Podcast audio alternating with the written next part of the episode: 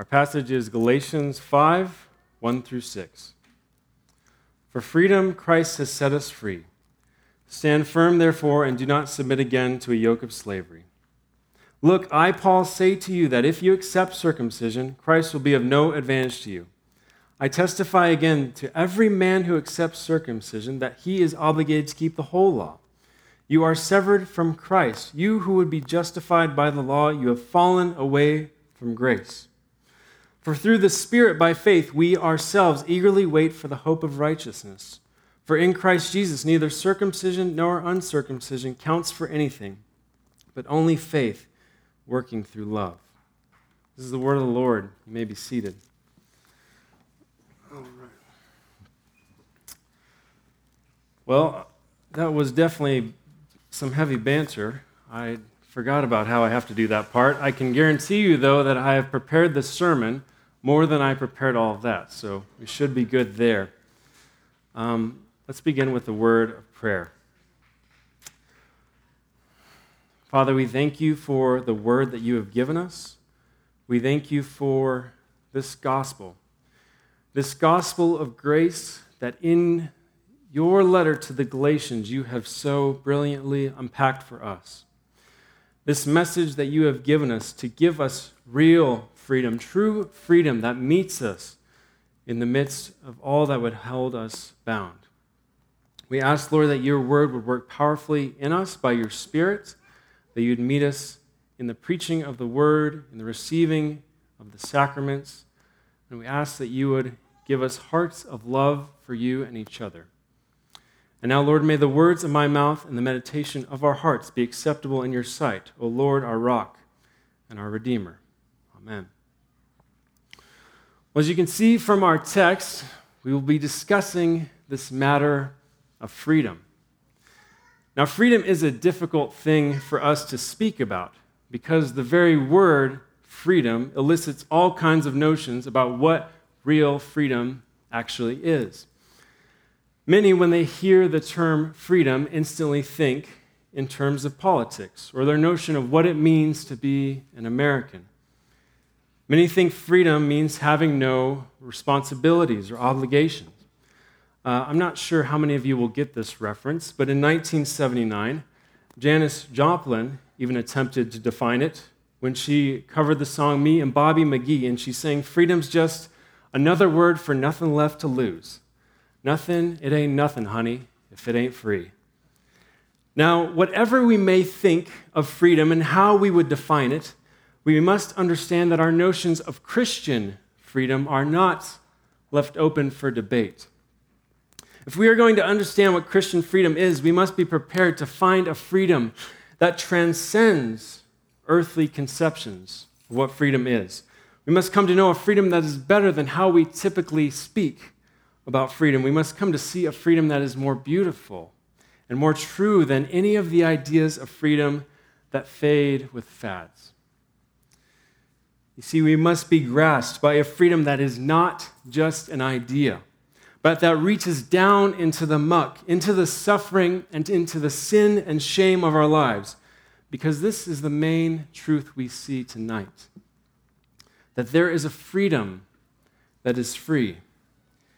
And this is our only hope. Now, stating that you and I need freedom, that we are not by default free, might come as a bit of a shock to you. We, as Westerners and Americans, are taught from a very early age that we are born free. And that may be good and helpful as far as life in this world goes. We need to protect things, sure, like basic human freedoms, human rights, uh, promote human flourishing, all of that.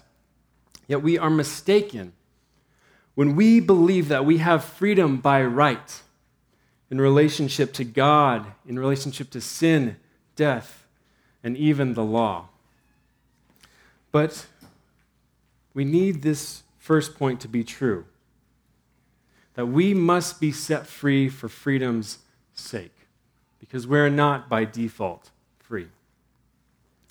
In Galatians 5 1 through 6, we come to a passage that, despite its bold proclamations about freedom, it has received surprisingly little attention in consideration in its importance with the rest of Galatians. Uh, and this is especially true in scholarly study of the book of Galatians. Now, part of the reason for this, if you've read Paul's epistles, is that we've gotten very much used to the structure of a lot of doctrine and theology up front and a lot of exhortations in the back. You know, this happens in books such as 1 Corinthians, where Paul opens with these powerful statements about the wisdom of the world versus the wisdom of God and the folly of the cross. And then he finishes with uh, exhortations that we're not sure what they mean, like one of Andy's favorites when it says to greet one another with a holy kiss. Uh, we think, okay, Paul is getting ready to land the plane, so we can kind of check out of whatever he's saying. But the truth of the matter is that what we have come to in our present passage demands the attention of our hearts, demands the attention of our minds, because what we have come to is some of Paul's strongest argumentation regarding faith in Christ and our relationship to the law. Furthermore, this is a very sobering passage because as Paul appeals to the full weight of his apostolic authority, he exhorts the Galatians and us to hold fast to this freedom. So in verse 1, we jump right in. We see this powerful declaration and urging on to freedom when it says, For freedom Christ has set us free. Stand firm, therefore, and do not submit again to a yoke of slavery. This, of course, connects us to the previous passage in Galatians 4 21 through 31. So much so that it is thought by many that verse 1 is actually part of that passage. But the best way actually to understand verse 1 is as kind of a bridge. See, it serves as the culmination of everything that was said before, but it is also the main point of what we see tonight.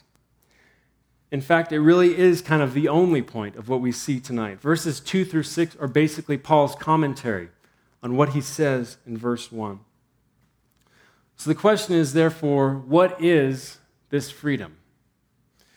Well, I think we should define it from two different angles that is, the negative and the positive.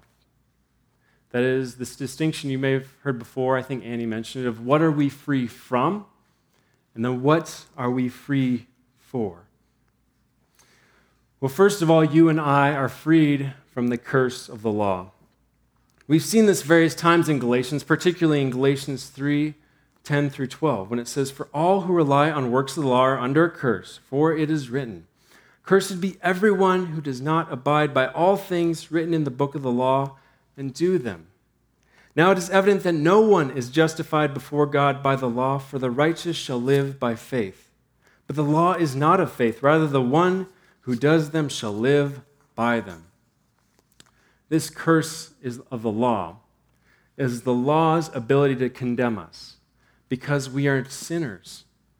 It is the ability to declare us that we are not righteous. We are not as God created us. We are certainly not headed toward what God has created us for. The law tells us what the good life with God is. It tells us what the good life with each other is. It even tells us what true flourishing would look like in this world.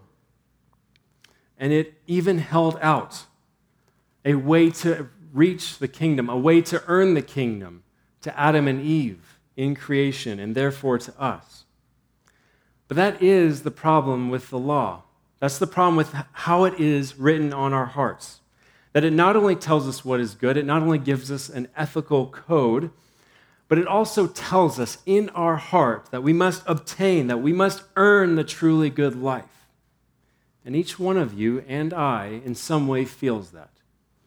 Each one of you deep down knows that feeling that tells you that being good equals pleasure from God or whatever it is that you're reaching for, even if it's not the God. And you see, this is the kicker.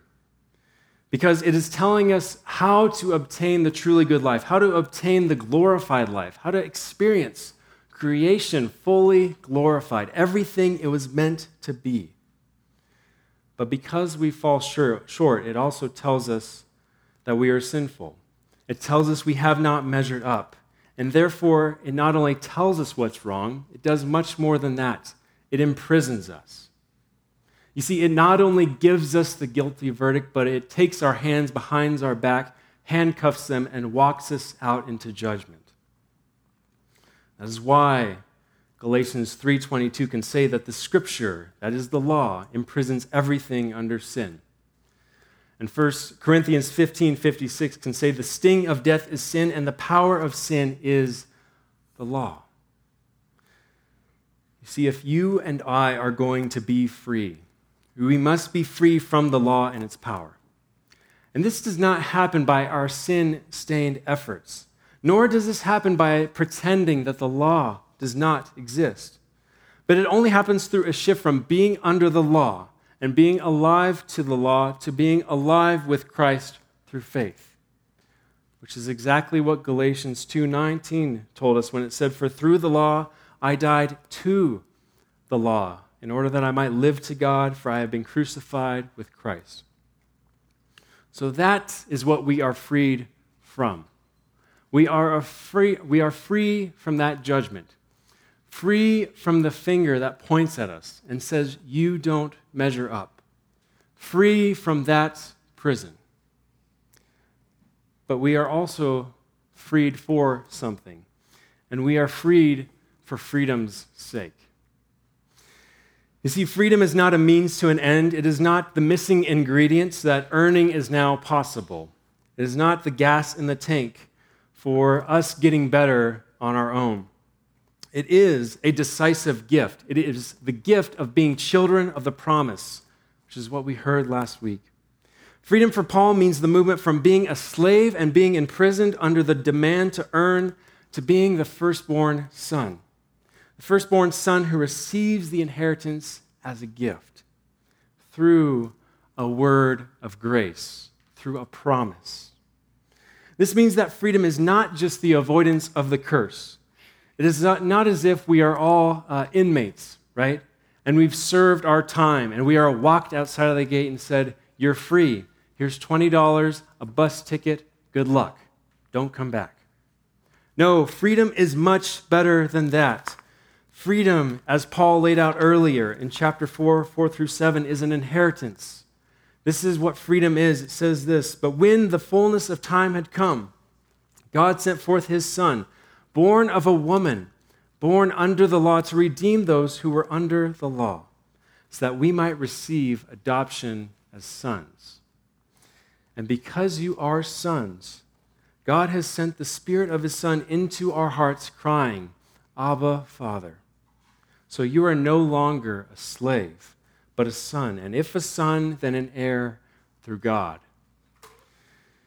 You see, by faith in Christ, you are justified. And to be justified means this that God sees you as he sees Jesus. And because God sees you as he sees Jesus, he sees you as the rightful heir of all things. Everything that Jesus has merited, everything that Jesus has won, including his kingdom of the new creation, God now has given and sees in you. This is why 2 Corinthians 5:17 says that therefore if anyone is in Christ, new creation. And Colossians 3:3 3, for you have died and your life is hidden with Christ in God. See, it's as if God goes and looks for us and he can't find us, he can only find his son. But in finding his son, he finds us. And in being in his Son, we are truly found. So, therefore, the real you is the righteous you. It is the redeemed you. It is the adopted you. It is the beloved you. It's the shameless you. It's the guiltless you. And in all this, it is the free you. All of this is not through the law, but is through the gospel promise of forgiveness, the promise of righteousness, and the promise of life. We begin to see just how rich and how full this freedom is. And because it is so free, because it is so rich, it is so full, because we have everything in Jesus alone, it is therefore a matter of life and death. It is something that must be guarded at all costs for Paul. And this leads to our second point that freedom is all or nothing. You see, if all of these things are true, if we really have all of this in Jesus and not in ourselves, it should lead us to naturally ask well, who would want to leave it? Who would want to just cast that away as something that's not necessary? The way you throw away coupons that you don't really need because they're for next month. But that is the deceptive nature of adding to the gospel. You see, our temptation is rarely to leave the gospel outright or to wholesale change the gospel. That would be too conspicuous. But the real temptation that we face on a daily basis in our hearts is to add something to it that we believe is helpful. Now, circumcision was just that. It is something that was very good. It's something that was commanded by God in the Old Testament. It's something that set God's people apart. And it was even a seal to Abraham or a guarantee of the righteousness he had through faith. It sounds pretty good. But something happened to circumcision that made it deadly. First, it became something that's, that you had to do, something you had to do to be righteous, rather than a sign of your righteousness.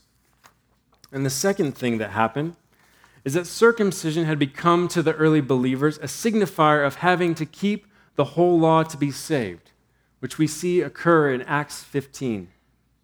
Now, just a couple of verses from that to highlight it. Acts 15, 1 and 5 says this But some men came down from Judea and were teaching the brothers, saying, Unless you are circumcised according to the custom of Moses, you cannot be saved.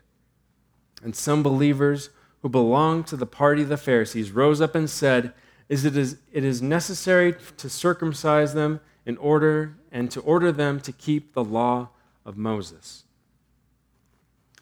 Paul's response to all of this leaves no doubt about how he feels. He says, Look, I, Paul, say to you that if you accept circumcision, Christ will be of no advantage to you. I testify again to every man who accepts circumcision that he is obligated to keep the whole law. His language here is emphatic. It's the type of language you use when you're on a road trip and whoever's driving starts to fall asleep at the wheel and you have to wake them up. It is, has the whole weight of him being an apostle. And furthermore, I want you to note here that when it says keep the law, that word for keep is not just an idea of obeying most of the time. It's not just the idea of being a pretty good Christian or being pretty good at keeping the law, as good as that is. It's not even the idea of keeping it 70% of the time, 80% of the time, or even 90% of the time. No, when it says keep there, it is the, it's a word for complete fulfillment. It is the idea of total and complete obedience. And what Paul is saying here is that if you want to go the way of the law, especially the moral law, it is all the way. Every jot, every tittle, you must render perfect, perpetual, and personal obedience. And while we can be well meaning, when we attempt when we are tempted to add to the gospel. What we see here is that to add to the gospel is to destroy it. And to destroy the gospel is to destroy freedom, because in that place it can only be said that one is severed from Christ, you who would be justified by the law and fallen from grace. You see, freedom really is an all or nothing game. Whatever you may think about Janis Joplin's diagnosis of freedom or definition, she was certainly right about this part. Freedom, it ain't nothing, honey, if it ain't free. But here is the good news Jesus loves you, and he loves you too much for his church to leave you under the law. He loves you and he loves his church too much to just let you fall back into slavery. And so he sends his spirit. His spirit keeps us in the goodness of the gospel so that we cannot see this freedom snuffed out. And because that is true, it leads to our third point that freedom lifts our hearts and it directs our hands.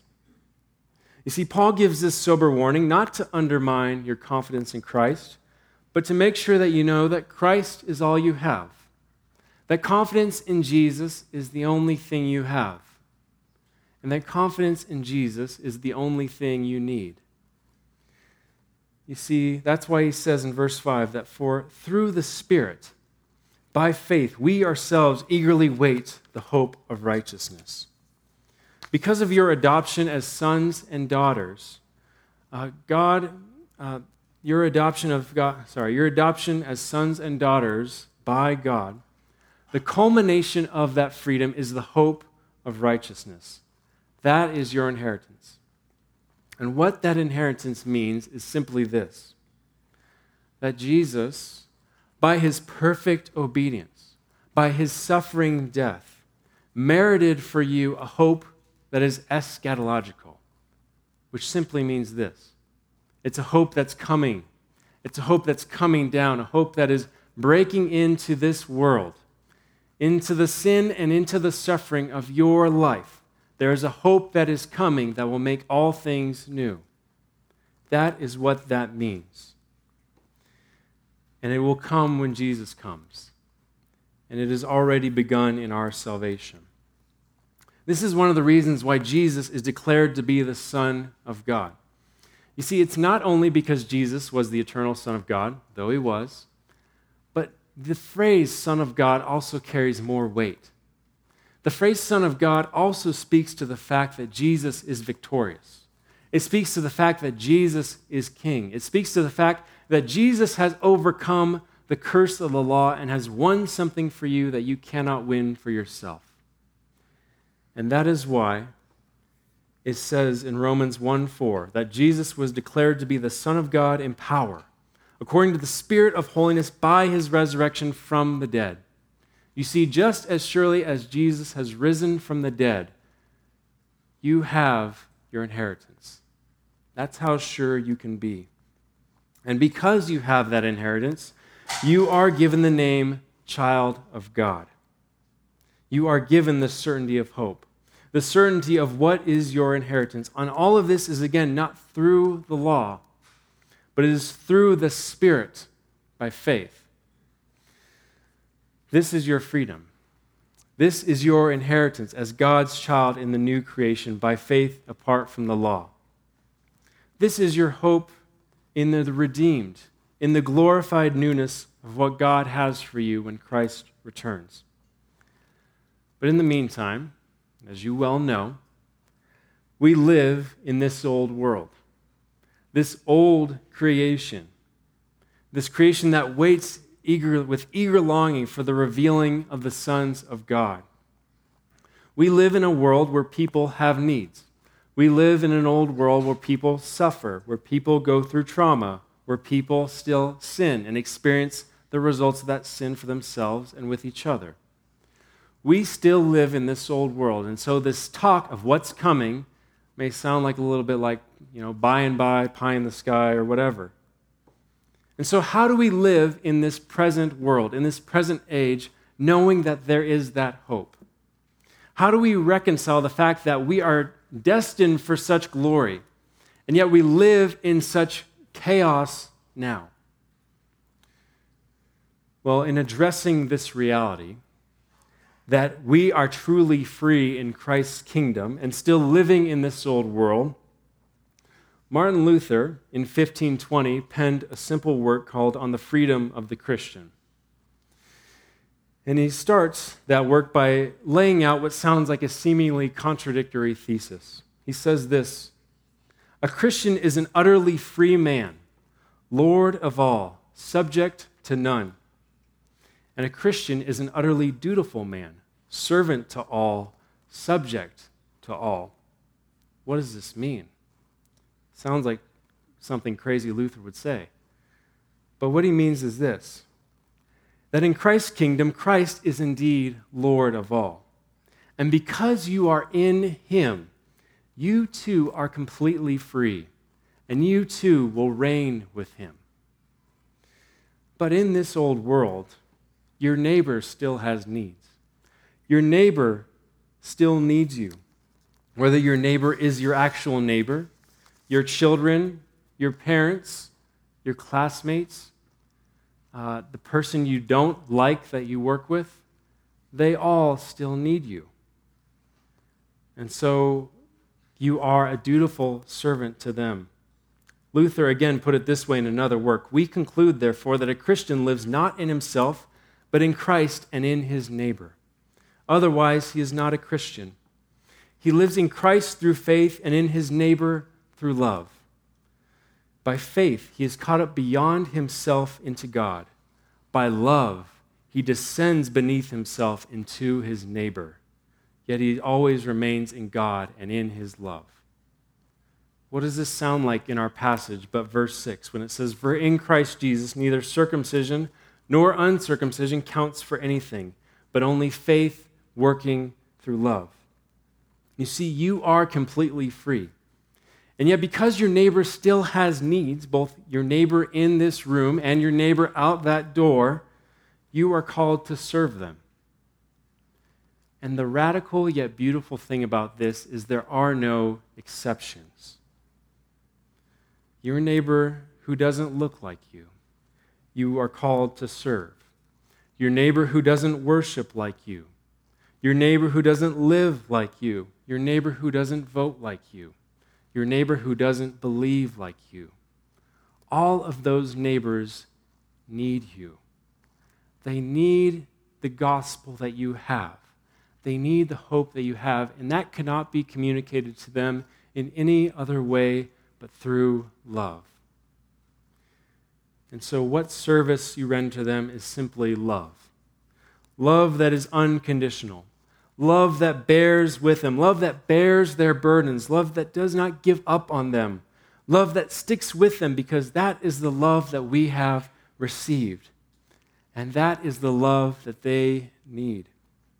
Love is what we render. And we see in Paul's own life what the purpose of such love is when he says in 1 Corinthians 9:19, "For though I am free from all, I have made myself a servant to all, that I might win more of them."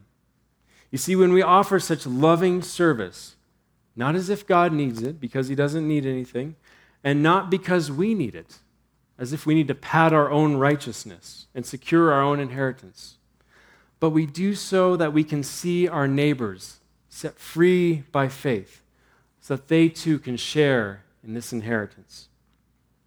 So, in conclusion, this is that inheritance that you are free, free from the curse of the law, free from the need to prove or earn anything from God, and free from your guilt, your shame, and your sin. Free to be a child of God, which also means you're free to be uh, not have to prove anything with each other. You see, this is the real roots of Christian love. When we are set free by the gospel, when earning with God has ended, when the axe is laid to the root of all of our self justifying efforts, then real love, real vulnerability with each other, real Christian fellowship can then begin because we no longer have anything to prove. We no longer have to keep our masks up with each other. And we can take that love into the world. And so you are free just as Christ is free. And your expectation of fully realizing that freedom when he returns is your unshakable hope. Amen. Father, we thank you for your word, for your gospel. We thank you for the grace and the freedom you have given to us. We thank you that it is unshakable. And we thank you for our neighbor that you have given us to love. We thank you for all of the people you have put in our lives that we may love them, that we may serve them, that we may see your Spirit at work in us to give us faith and in our neighbors to bring them to yourself. We ask now that you would cause us to live into our freedom all the more, to breathe easy knowing that Christ is Lord of all, and to love our neighbors knowing we have nothing to lose. Amen.